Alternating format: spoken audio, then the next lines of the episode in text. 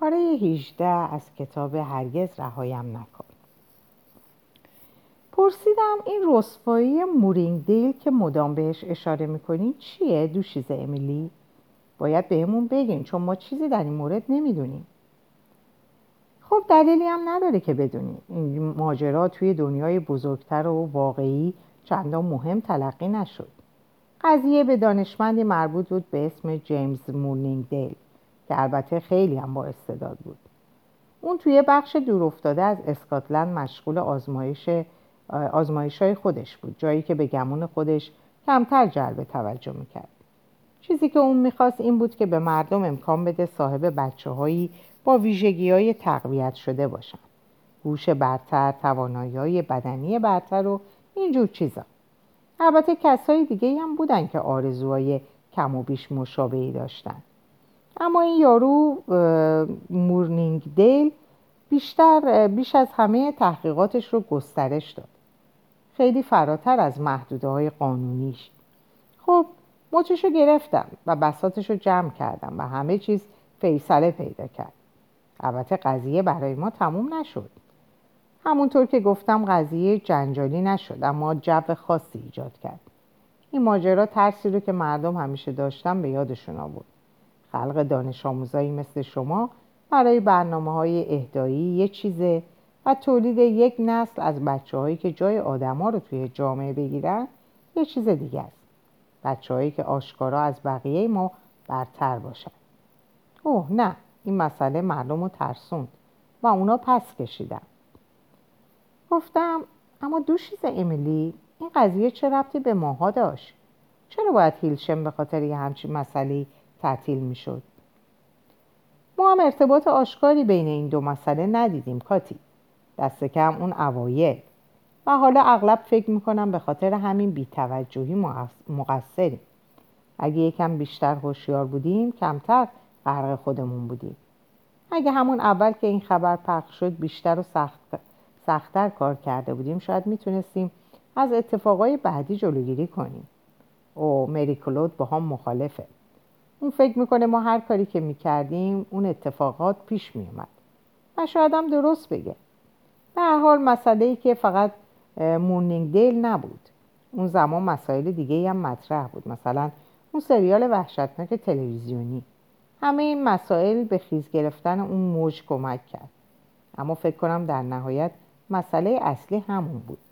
جنبش کوچیک ما. ما خیلی بی بودیم. همیشه بیش از حد به ویر و های حامیامون وابسته بودیم. تا وقتی جو به نفع ما بود تا وقتی شرکت یا سیاست مداری با حمایت از ما منتفع می‌شد ما می‌تونستیم خودمون رو شناور نگه داریم. اما همیشه کارامون هاگیر و واگیر داشت و بعد از ماجرای مورنینگ دیل بعد بعد از اینکه ورق برگشت دیگه هیچ شانسی نداشتیم.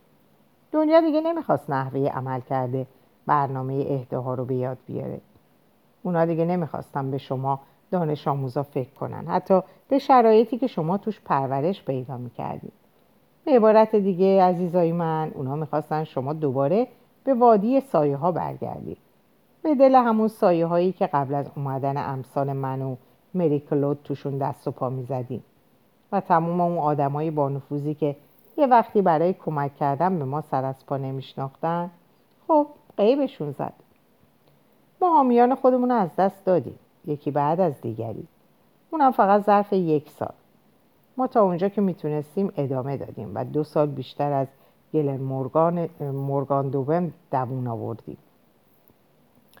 اما عاقبت همونطور که می‌دونین مجبور شدیم تعطیل کنیم و امروز دیگه تقریبا از تمام کارهایی که ما کردیم هیچ رد و نشونی نیست. حالا تو سرتاسر سر کشور جایی مثل هیلشم پیدا نمی کنیم.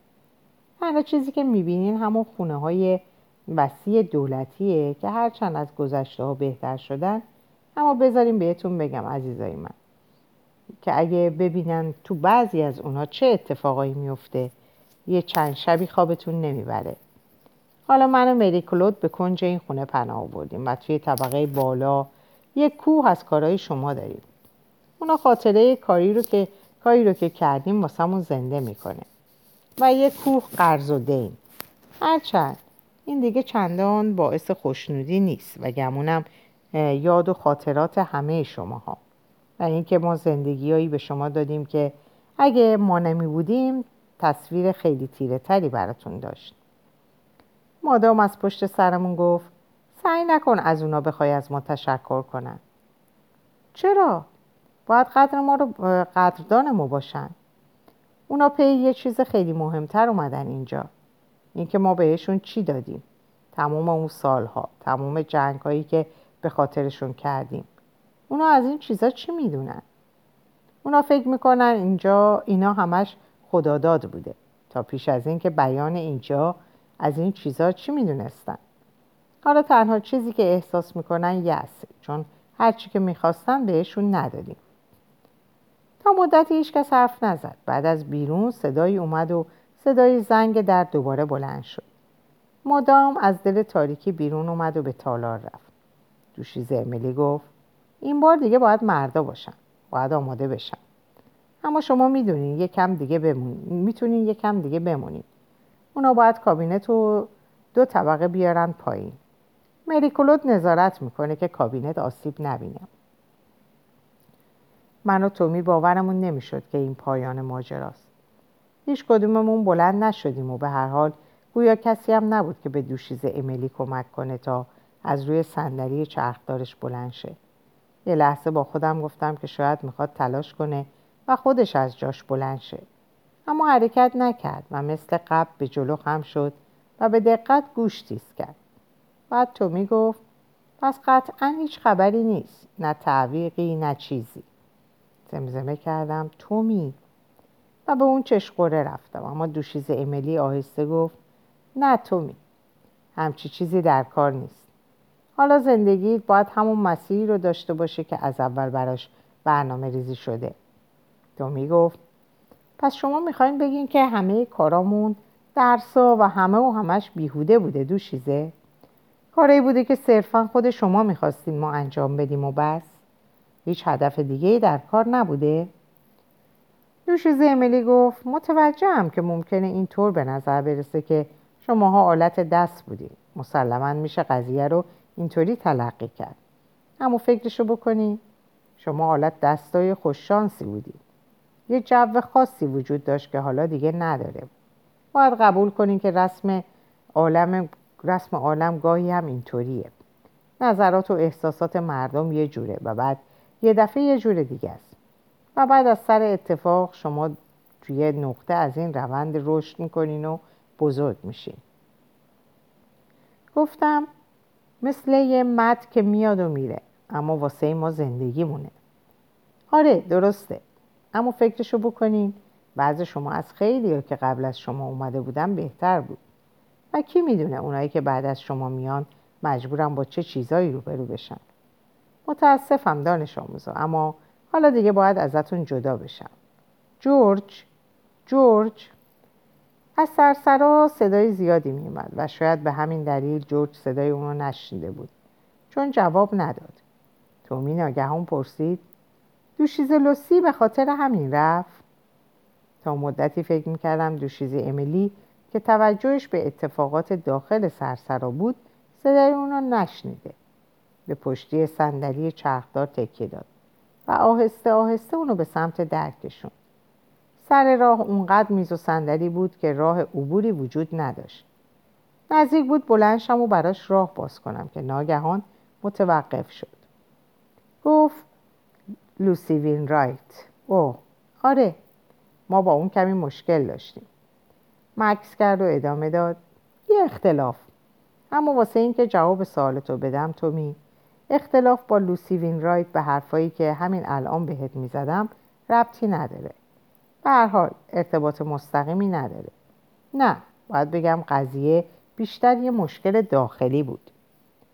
فکر کردم می‌خواد همونجا حرفشو قطع کنه. بنابراین گفتم دوشیزه امیلی اگه اشکال نداره می‌خوام قضیه رو بدونیم. منظورم اتفاقی که برای دوشیزه لوسی افتاد.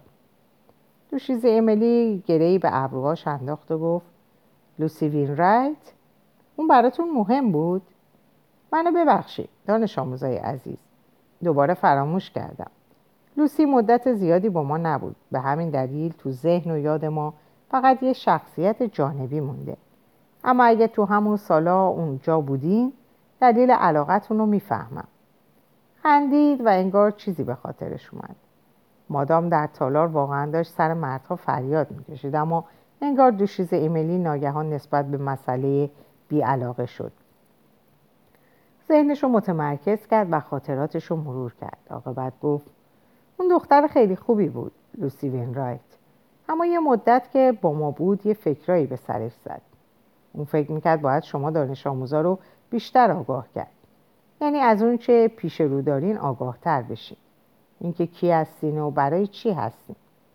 اون معتقد بود که باید یه تصویر کامل بهتون ارائه داد و اینکه هر کاری غیر از این به معنای فریب دادن شماست ما نظر اونو بررسی کردیم و به این نتیجه رسیدیم که اشتباه می‌کنه تو می‌پرسید چرا؟ چرا اینطور فکر می‌کنی؟ چرا؟ منظور بدی نداشت مطمئنم متوجهم که بهش علاقه داری اون خصوصیات یه سرپرست عالی رو داشت اما کاری که می‌خواست انجام بده خیلی نظری بود. ما سالهای سال هیلشم رو اداره کردیم. می‌دونستیم چه چیزی نتیجه بخشه و در دراز مدت چی به نفع دانش آموزاست حتی بعد از هیلشم. لوسی وینرایت خیلی آرمانگرا بود که البته این هیچ اشکالی نداشت اما اون هیچ درکی از واقعیت ها نداشت. متوجه این ما تونستیم یه چیزی به شما بدیم چیزی که حتی حالا هم هیچکس ازتون نمی‌گیره. و ما این کار رو فقط با در پناه گرفتن شماها انجام می‌دادیم. اگه این کار رو نکرده بودیم هیلشم دیگه هیلشم نبود. بسیار خوب. این کار گاهی مستلزم این بود که بعضی چیزها رو ازتون مخفی نگه داریم و بهتون دروغ بگیم. آره از خیلی جهات ما شما رو تحقیق تحمیق کردیم. فکر کنم حتی بشه اینطوری گفت. اما ما توی اون سالا به شما پناه دادیم. ما به شما این فرصت رو دادیم که بچگی بکنید. نیت لوسی خیر بود اما اگه فکر اون عملی می‌شد خوشبختی شما تو هیلشم زایه می‌شد. حالا به خودتون دوتا نگاه کنید از دیدن شما دو نفر به خودم میبالم. شما زندگیتون رو بر پایه چیزی بنا کردین که ما بهتون دادیم. اگه ما ازتون محافظت نکرده بودیم امروز اینی که الان هستین نبودیم نمی‌تونستین غرق در ساتون بشین. غرق در ساتون بشین. دیگه جذب هنر و نوشته هاتون نمی‌شدین. اگه میفهمیدین چی در انتظارتونه چرا میبایست به اینجور چیزا تن می‌دادین؟ اون وقت به ما می‌گفتن همه این کارا بیمعناست و ما چه استدلالی می‌تونستیم براتون بکنیم؟ پس اون باید می‌رفت. حال صدای مادام رو که سر مردها عربده می‌کشید میشنیدیم. نمی‌تونم بگم که دقیقا خشمگین بود اما صداش توی دل آدم رو خالی می‌کرد و صدای مردها که تا اون لحظه با اون بحث می‌کردن ناگهان خاموش شد. دوشیز امیلی گفت شاید به همین خاطره که اینجا در کنار شما موندم. مریکلود توی اینجور کارا خیلی وارد تره نمی‌دونم جمله بعدیم رو چرا به زبان آوردم. شاید به این دلیل که می‌دونستم ملاقاتمون به زودی به پایان می‌رسه. شایدم به این دلیل که می‌خواستم بدونم دوشیز امیلی و مادام نسبت به یکدیگه چه احساسی داشتن. اما در هر حال با صدای آهسته و در حالی که با سر به سمت در اشاره می‌کردم گفتم مادام هیچ وقت ما رو دوست نداشت. همیشه از ما میترسید همونطور که مردم از انکبوت و جونورهای دیگه میترسن. منتظر شدم تا ببینم دوشیزه ایمیلی عصبانی میشه یا نه. اگرم می‌شد دیگه زیاد برام مهم نبود. ناگهان و تند و تیز به سمت من برگشت. پنداری یک گلوله کاغذ مچاله شده به سمتش پرت کرده بودم. چشماش چنان برق زدن که به یاد حالت نگاهش در هیلشم افتادم. اما با صدایی ملایم و نرم جواب داد. مری کلود همه چیز به شما داده. اون مدام کار کرده و کار کرده و کار کرده. اشتباه نکن فرزندم. مری کلود با شماست و همیشه هم خواهد بود. اون از شما میترسه؟ ما همه از شما میترسیم. خود من مجبور بودم تک تک روزایی رو که تو هیلشم بودم با وحشتم از شما بجنگم. گاهی وقتا از پنجره دفترم به شما نگاه می‌کردم و قلبم پر از انزجار می‌شد. مکس کرد و دوباره چیزی در چشمانش درخشید. اما مصمم بودم که اجازه ندم یه همچی احساساتی. منو از انجام کاری که درست بود باز داره. من با اون احساسات مبارزه کردم و پیروز شدم. حالا اگه لطف کنی و منو از اینجا بیرون ببری جورج با چوبای زیر بغلم منتظرمه. من و تومی هر کدوم زیر بغلش رو گرفتیم و محتاطانه به تالار رفتیم. جایی که مردی درش اندام با یونیفرم پرستاری ناگهان به خود اومد و دو چوب زیر بغل رو به سرعت به اون داد. در جلوی خونه مشرف به خیابون و باز بود. از اینکه دیدم هنوز چیزکی از نور روز باقیه تعجب کردم. صدای مادام از بیرون می اومد حال با آرامش بیشتری با مردها حرف می‌زد. وقت اون بود که از اونجا بریم. اما جورج داشت به دوشیز امیلی کمک می‌کرد تا کتش رو بپوشه و در این اسنا دوشیز امیلی با تکیه بر چوب دستیاش ایستاده بود. راهی برای عبور نبود. صبر کردیم. به گمانم منتظر بودیم تا با دوشیز امیلی خدافزی کنیم. شاید می‌خواستیم از اون تشکر کنیم. مطمئن نیستم. حالا تمام فکرش پیش اون کابینت بود. داشت به مردا توصیه های اکیدی می‌کرد و بعد بیون که به ما نگاه کنه با جورج رفت. بازم کمی در تالار موندیم و نمی‌دونستیم چیکار کنیم. وقتی عاقبت بیرون رفتیم متوجه شدم چراغای سرسرا خیابون رو روشن کرده. هرچند آسمون هنوز تاریک نشده بود. راننده وانتی سفید داشت استارت می‌زد. درست پشت اون ولووی بزرگ و قدیمی بود که دوشیز امیلی روی صندلیش نشسته بود. مادام به پنجره فشرده شده بود و با شنیدن حرفای دوشیز امیلی به نشان تایید سر تکون می‌داد. جورج کاپوت ماشین رو بست و به سمت در راننده رفت. بعد وانت سفید راه افتاد و به دنبالش ماشین دوشیز امیلی. مادام تا مدتها دور شدن ماشین ها رو تماشا کرد. بعد برگشت تا به داخل خونه بره اما با دیدن ما ناگهان متوقف شد و پنداری جا خورد.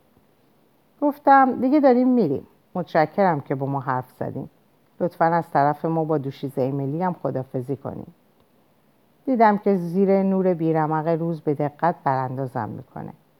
بعد گفت کاتی اچ شما رو به خاطر خواهم داشت. بله به خاطر خواهم داشت.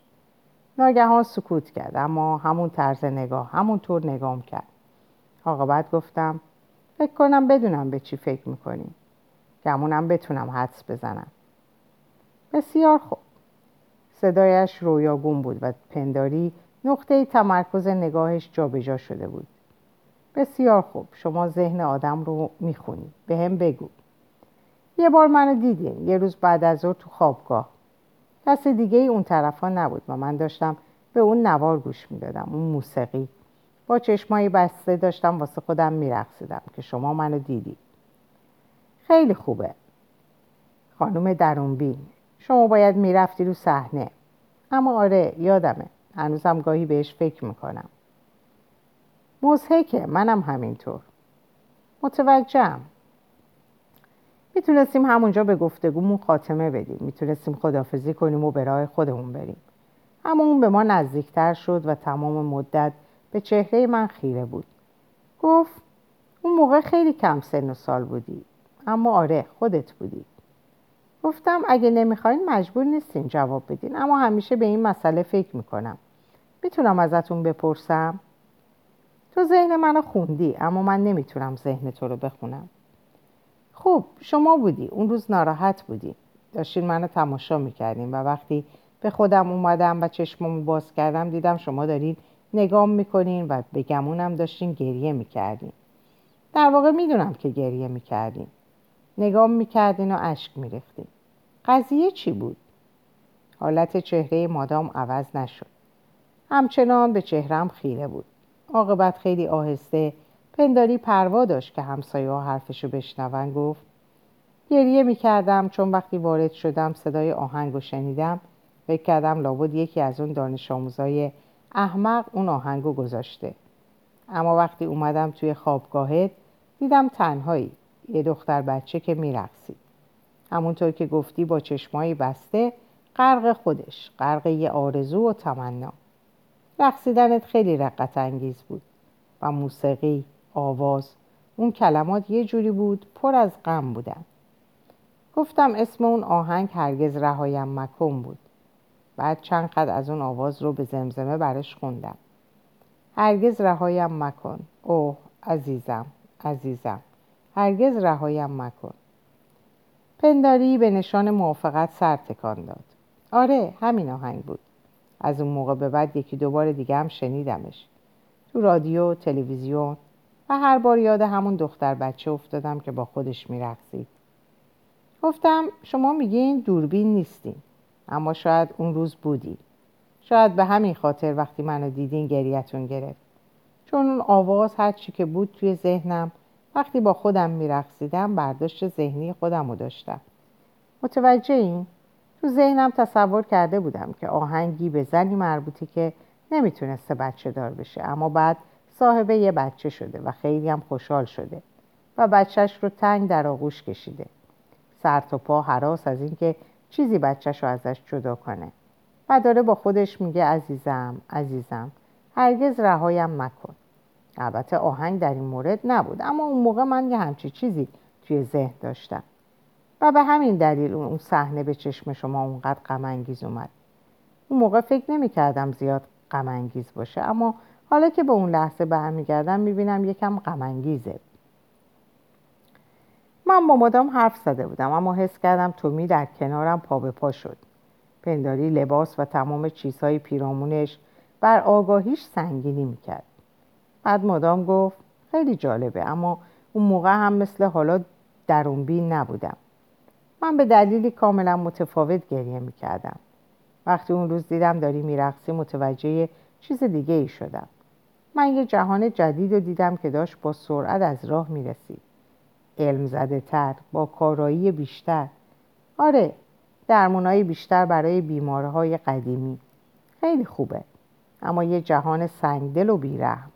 و یه دختر بچه رو دیدم که چشماش رو صف بسته بود و جهان مهربون و قدیمی رو تنگ در آغوش کشیده بود. جهانی رو که ته قلبش می‌دونست باقی موندنی نیست و اونو بغل کرده بود و التماس می‌کرد تا اون, تا اون جهان هرگز دوریش رو بر نتابونه.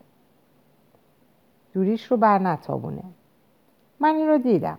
مسئله واقعا شخص شما یا کاری که می‌کردی نبود. اما دیدمت و قلبم شکست و هرگز فراموش نکردم. اونقدر جلو اومد که فقط یک یا دو قدم با ما فاصله داشت. داستانهایی که امروز از تعریف کردی اونا همه اونا هم منو تحت تاثیر قرار دادن. بعد به تومی و دوباره به من نگاه کرد. تفلکی ها کاش می‌تونستم کمکتون کنم. اما حالا دیگه خودتون و خودتون. دستشو بلند کرد. تمام مدت به صورت من خیره بود. گونم و نوازش کرد. حس کردم که تمام بدنش لرزید اما دستش همچنان برگونه بود. دیدم که دوباره اشک در چشمانش حلقه زد. با صدایی زمزمه وار تفلک تکرار کرد. تفلکی ها بعد برگشت و به داخل خونش رفت. در راه بازگشت از بحثمون با دوشیز امیلی و مادام چیزی نگفتیم. اگو هم گفتیم. در مورد مسائل بی اهمیت گفتیم. مثلا اینکه چقدر سال خورده شده بودن یا در خونهشون چی بود و چی نبود. از پرترین جاده هایی که میشناختیم حرکت می‌کردیم. جاده هایی که تنها شکافنده تاریکی و ظلماتشان نور چراغهای ماشینمون بود. و بعد حس کردم که این جاده ها به دیگر پرستارهایی که به تنهایی رانندگی می‌کنن تعلق داره. یا پرستارهایی چون من که اهدا کنندش در کنارش بود. البته می‌دونستم که مردم دیگه هم از اون جاده رفت آمد می‌کردن. اما اون شب چنین به نظرم می‌رسید که این کور راه های تاریک کشور فقط برای امثال ما وجود دارند حالون که بزرگ راه های درخشان با تابلوهای عظیم و کافه های بزرگ به دیگران تعلق دارند. نمی‌دونستم تومی هم به چنین چیزایی فکر می‌کنه یا نه. شاید همین طور بود. چون گفت کات تو واقعا جاده های عجیب و غریبی بلدی. وقتی اینو گفت خندید. اما بعد انگار دوباره غرق فکر شد. بعد هنگامی که از جاده ظلمات در ناکجا آباد پیش می‌رفتیم ناگهان گفت به نظرم حق با دوشیزه لوسی بوده نه دوشیزه امیلی.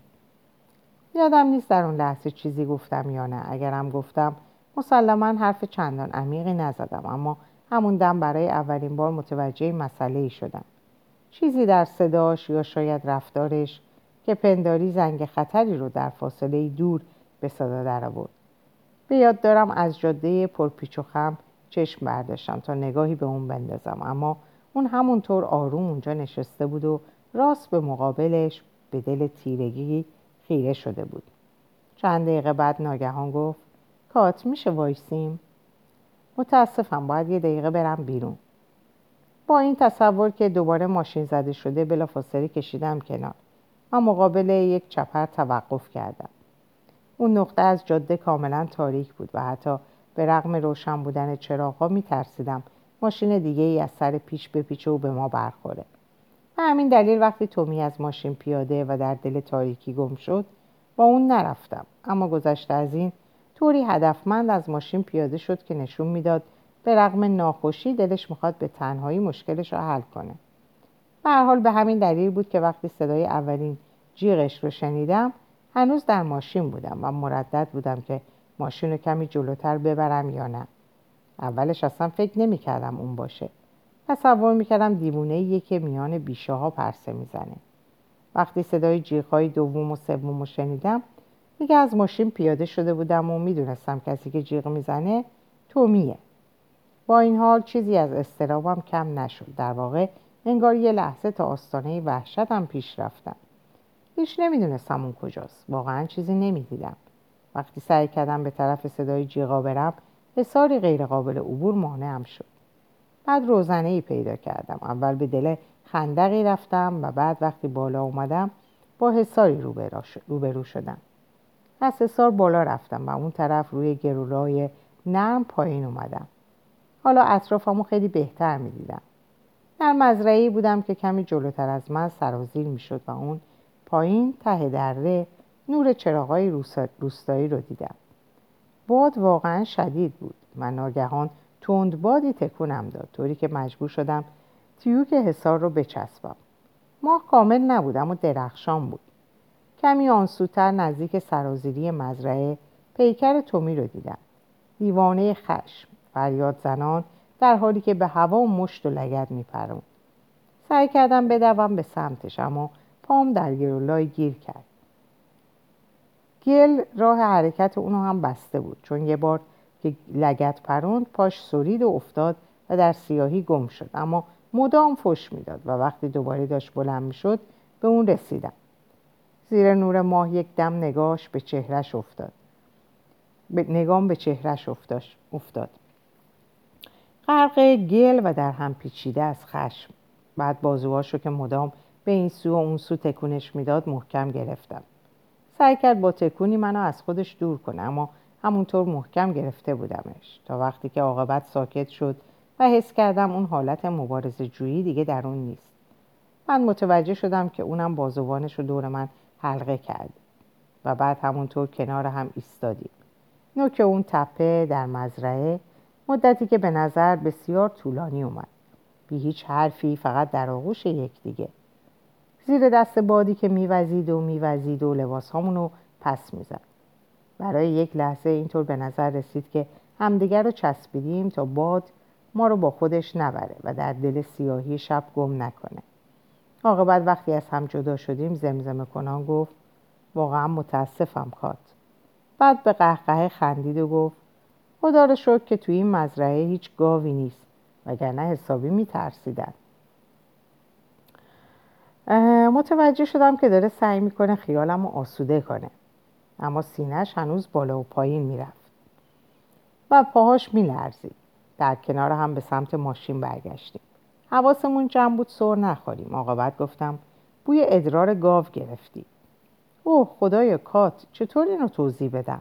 باید یواشکی از در پشتی وارد بشیم. اما مجبوری دفتر حضور و قیاب رو امضا کنیم. گفت اوه خدایا. و دوباره خندید. در ماشین چند تکه پارچه پیدا کردیم و تا اونجا که ممکن بود گلا رو پاک کردیم. وقتی دنبال پارچه ها میگشتم از صندوق عقب کیف ورزشی رو که نقاشیهاش در آن بود درآوردم. وقتی دوباره راه افتادیم متوجه شدم که کیف رو با خودش به داخل ماشین آورده. کمی پیشتر رفتیم بی اون که چندان حرفی بزنیم. کیف هنوز روی پاش بود. منتظر بودم تا در مورد نقاشیهاش چیزی بگه. حتی حس کردم الانه که دوباره خشمگین شه و همه نقاشی ها رو از شیشه بیرون بندازه. اما با احتیاط و مراقبت کامل کیف و دو دستی چسبیده بود و به جاده تاریکی که لحظه به لحظه پیش چشمامون روشن می‌شد خیره بود. بعد از سکوتی طولانی گفت در مورد کاری که چند لحظه پیش کردم متاسفم کات. واقعا متاسفم. من واقعا احمقم. بعد گفت به چی فکر می‌کنی کات؟ گفتم در مورد اون وقتا. فکر می‌کردم توی هیلشم وقتی تو همون تو همین طوری قاطی می‌کردی و ما درک نمی‌کردی. نمیفهمیدم چطور ممکنه یه آدم اونطوری بشه. الان داشتم به همین مسئله فکر می‌کردم. یه فکر بکر. داشتم فکر می‌کردم که شاید دلیل اون حالتت این بود که تو همیشه یه جورایی واقعیت رو می‌دونستی. تومی در این مورد فکر کرد و به نشانه نف سر تکان داد.